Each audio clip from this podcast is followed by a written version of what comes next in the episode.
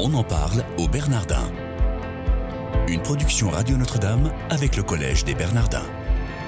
Une émission présentée par Sabine de Rosière.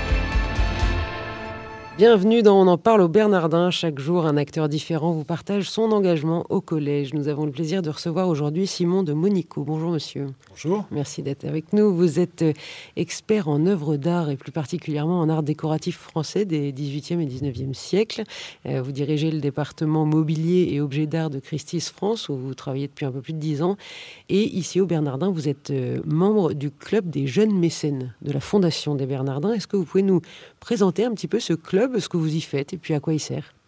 Alors c'est un club qui a, euh, qui a des vocations multiples. Chacun peut y voir un, certain nombre d'usages, un certain nombre d'emplois. On peut y voir un usage financier, puisqu'on sait que le, les Bernardins ont un besoin de financement qui est très conséquent, à la hauteur de sa euh, mission, donc une contribution financière, mais je ne crois pas que ça puisse se résumer juste euh, à cette contribution. C'est aussi un rôle de mobilisation, probablement de la jeunesse, qui est l'endroit divin que les Bernardins, où on se sent jeune quand on ne l'est plus complètement. plus sérieusement, c'est sûrement une occasion de diffuser auprès de la jeunesse les, les idées des Bernardins et de rayonner auprès d'un public un peu différent que le public habituel. Alors qu'est-ce, que, qu'est-ce qui vous y est proposé dans ce club? Un certain nombre de rencontres. Alors, je venais au Bernardin bien avant d'être membre des jeunes mécènes, euh, et je crois qu'il faut tout à fait euh, distinguer les deux. Euh, mais effectivement, ce qui me séduit et ce à quoi j'ai la chance de participer un certain nombre de fois, ce sont ces rencontres qui viennent bousculer un peu notre calendrier, qui nous ouvrent sur des sujets différents, qui éveillent et réveillent notre curiosité. Vous êtes nombreux dans ce club ou pas de jeunes mécènes? On n'est sûrement pas assez nombreux, on doit être une centaine malgré le grand dynamisme de ceux qui, dirigent ça, qui orientent ça. Il y a sûrement encore un énorme travail à faire. Euh, et c'est vrai qu'on est souvent euh, euh, stimulé par le décalage entre la beauté incroyable de ce lieu, par les projets, les défis, et en même temps on aimerait qu'il y ait encore plus de jeunesse, encore plus de dynamisme, d'enthousiasme. Donc on peut voir le chemin qui a été fait, il est absolument gigantesque, et le chemin qui reste à faire, il n'est pas moins grand et pas moins stimulant. Alors vous disiez qu'il y avait des rencontres qui étaient proposées par ce club des jeunes mécènes euh, de la Fondation des Bernardins. Et ces rencontres, justement, elles sont à quelle fréquence à peu près? Elles sont tous les mois, elles ont euh, l'avantage d'être parfois en tout petit comité. C'est vrai qu'indépendamment de ce qu'on y dit, de ce qu'on y entend, euh, le côté petit comité, plus intimiste, est très euh, touchant. Je me souviens de rencontres, par exemple, auprès d'hommes politiques ou auprès d'autres personnalités, qu'on sent plus personnelles, plus intimes. on sait qu'un certain nombre des interventions au Bernardin sont diffusées sur KTO ou via un certain nombre d'autres médias. C'est vrai que ces rencontres plus personnelles, sans micro, sans enregistrement, ça m'avait particulièrement marqué avec les hommes politiques qui sont parfois un peu prisonniers des éléments de langage ou qui ont le sentiment d'avoir un discours très bridé, de les voir se découvrir sous un jour beaucoup plus personnel. On est jeune jusqu'à quel âge pour faire partie du... Ce qui est merveilleux, c'est que j'ai 40 ans et techniquement au Bernardin, je suis encore jeune. Donc on est tous le jeune de quelqu'un, n'est-ce pas merveilleux? Voilà une raison de plus d'être jeune mécène des Bernardins. On en parle au Bernardin aujourd'hui avec Simon de Monico, qui est directeur du département mobilier et objets d'art de Christie's France et membre du club des jeunes mécènes de la Fondation des Bernardins. Pour vous, cet engagement, ça signifie quoi? C'est naturellement donner un sens euh, euh, à, des moyens, à des fonds, à de l'argent euh, dans un lieu qui en a, qui en a besoin. C'est aussi une façon de vouloir faire vivre un site tellement atypique dans Paris et qui correspond exactement à ce qu'on a envie de voir, un lieu de tolérance, de discours, un lieu de beauté aussi. Vous l'avez dit, j'ai la chance de travailler dans le marché de l'art, donc un métier où a priori on a une sensibilité à l'art particulièrement développée. Et ce qui me frappe à chaque fois qu'on vient au Bernardin, c'est quand même ce côté architectural sublime. Et on a beau venir des dizaines de fois à chaque fois qu'on passe la porte. Euh, c'est la même émotion, la même beauté. Euh, et quand euh, la beauté du cadre invite à la beauté du contenu, c'est extrêmement enthousiasmant. Il y a un ticket d'entrée pour devenir mécène ou pas Il y a un ticket qui doit être autour de 1000 euros. L'avantage, c'est qu'on vit dans un pays qui vous encourage quand même à être un tout petit peu généreux et à réduire ainsi votre, votre note fiscale.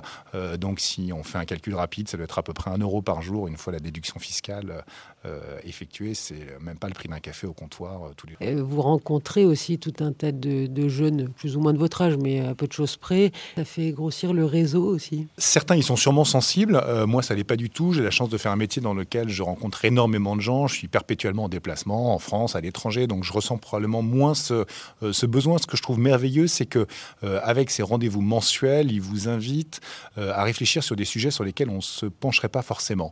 Avant d'être jeune mécène, je venais régulièrement, à peu près une fois par mois au Bernardin, mais je choisissais beaucoup les sujets qui m'intéressaient. Et finalement, euh, c'est un peu redondant, un peu comme, euh, je vais prendre une mauvaise comparaison, à la carte d'un restaurant, vous allez toujours vous tourner vers les plats que vous aimez. Et eh bien de la même façon, dans le programme des Bernardins, je prenais un peu toujours ce vers quoi ma curiosité me poussait. L'avantage des jeunes mécènes, c'est que ça vous invite avec un calendrier, une fois encore mensuel, à vous focaliser sur des sujets qui n'étaient pas forcément votre préoccupation première et à élargir un tout petit peu euh, le spectre de, des sujets qui vous interpellent. Et vous pouvez nous donner quelques exemples de sujets Alors, indépendamment des sujets, il y a des rencontres absolument fabuleuses. Je pense par exemple euh, à un spationaute ou à des, personnalités, des métiers auxquels on a peu l'occasion d'être confronté euh, dans la journée. des sujets aussi très interpellants, je pense au transhumanisme et très souvent, quand on quitte euh, les Bernardins à, l'issue d'une de ces rencontres, ce qui est très marquant, c'est que vous avez été fondément interpellé et que vous avez envie de creuser le sujet. C'est-à-dire que les formats, euh, une heure, deux heures, en fin de journée, sont quand même extrêmement bien conçus pour coller à une vie euh, professionnelle. Mais nombre de fois, on a envie d'acheter un ouvrage en sortant, on a envie de se renseigner, d'aller sur Internet, et je l'ai souvent fait, notamment sur le transhumanisme, où on sortait absolument bouleversé, puis c'était une rencontre contradictoire entre des profils, des, des opinions très différentes, et on part pas se disant, ça y est, j'ai fait le, le, sinon le tour, du moins survoler une question, on a vraiment envie de creuser. Et finalement, euh, dans des vies professionnelles qui sont souvent bien remplies, c'est quand même très agréable d'être interpellé euh, sur des sujets nettement plus importants. Simon de Monico, vous diriez quoi à vos amis pour, pour les inciter à venir? C'est en fait le, produit est tellement beau que je vais avoir vraiment du mal à le défendre. C'est-à-dire qu'un lieu admirable dans Paris où il y a, j'ai envie de dire, euh, tous les bons côtés des cathos sans en avoir aucun des mauvais. Euh, un lieu de rencontre, d'écoute, de dialogue, a fortiori dans le contexte très particulier dans lequel on vit.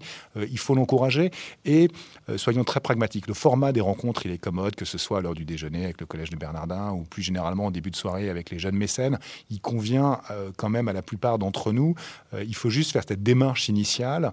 on est souvent très critique et j'imagine que comme tout le monde, je le suis. le soyons, soyons un tout petit peu moins et passons à l'action. Alors on va parler de votre métier un petit peu si vous voulez bien. Comment est-ce que vous est venue cette passion pour les arts euh, décoratifs français des 18e et 19e siècles? Peut-être par un esprit de contradiction absolument débordant. Euh, pourquoi esprit de contradiction? C'est que d'abord, c'est quelque chose qui rayonne dans le monde entier. Depuis le XVIIIe siècle, tous les pays ont été fascinés par, euh, euh, par la France au XVIIIe. Alors, soit la vision un peu caricaturale, Marie-Antoinette, Madame de Pompadour et Versailles, soit une vision un peu plus intellectuelle.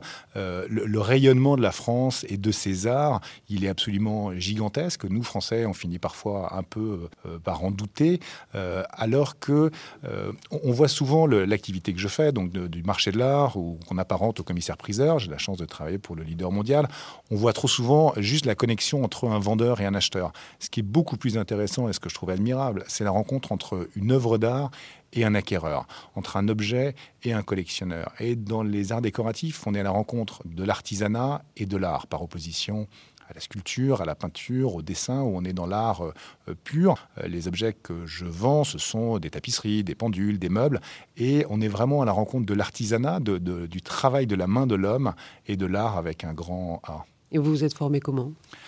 C'est des métiers, ce sont des métiers un peu particuliers dans lesquels finalement il y a peu de formation. Il y a naturellement des, formations à la fac, à l'école du Louvre. Rien ne vaut euh, l'apprentissage année après année auprès de spécialistes, auprès d'experts.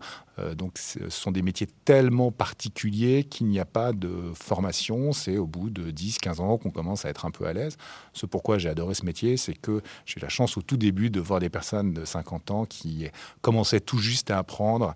Et donc c'est un, un phénomène d'acquisition permanente de, données et de compétences qui donne très envie de, de se lancer dans ce domaine. Christie's France, c'est combien de collaborateurs? C'est un peu plus d'une centaine de collaborateurs en France, un peu plus de 2000 collaborateurs dans le, dans le monde. Ce qui est fabuleux, c'est que c'est à la fois une PME et un leader mondial. Un leader mondial, euh, c'est numéro un du marché de l'art depuis euh, des années, euh, mais c'est aussi une PME dans laquelle on connaît, sinon tout le monde, du moins un très grand nombre de collègues. Ça permet d'être très réactif, d'avoir tous les côtés des grandes entreprises avec une présence mondiale, une présence dans tous les domaines, des moyens, une force de frappe gigantesque et en même temps le côté très humain, euh, j'ai presque envie de dire très familial euh, d'une petite entreprise. Christie's est donateur pour euh, la Fondation des Bernardins C'était bonne question, je ne sais pas. Ah bah voilà, un peu de lobbying. si ce n'est pas fait, il faut le faire en urgence. de votre patron. il nous reste peu de temps, mais j'aimerais savoir quel est votre meilleur souvenir ici au Bernardin En fait, il y en a tellement que euh, c'est très difficile de choisir. Je pense à la rencontre avec François Michelin qui arrivait avec un bout de caoutchouc euh, euh, dans les mains ou des rencontres marquantes comme le DRH de la Marine nationale ou des grands patrons ou des grands intervenants, que ce soit Seguela, Maurice Lévy ou autres. Comme c'était mon domaine de prédilection, l'entreprise, je me suis beaucoup tourné vers ça. Mais c'est aussi ce sens du discours, ce sens du dialogue. On voit des grands patrons qui sont habitués plutôt à des monologues et qui, face à un prêtre, face à un éducateur, de banlieue euh, retrouve une vraie humilité euh, du dialogue et de l'écoute. Donc c'est ça qui vous plaît le plus ici? C'est euh, cette rencontre d'un endroit admirable et de personnes qui viennent, parce qu'il ne faut pas l'oublier quand même, dans des agendas débordants, donner une heure de leur temps, deux heures de leur temps pour partager ce qui les intéresse, ce qui les motive. Vous auriez un rêve pour les Bernardins?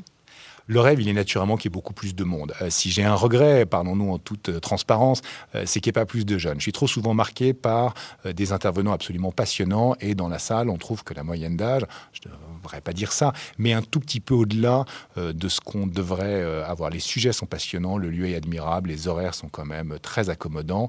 il faut sûrement qu'on soit, nous jeunes, plus nombreux à venir au Bernardin. Un bel appel. Merci Simon de Monico d'avoir été avec nous pour nous parler de ce club des jeunes mécènes de la Fondation des Bernardins. Chers auditeurs, je vous souhaite une excellente journée et vous remercie de votre fidélité.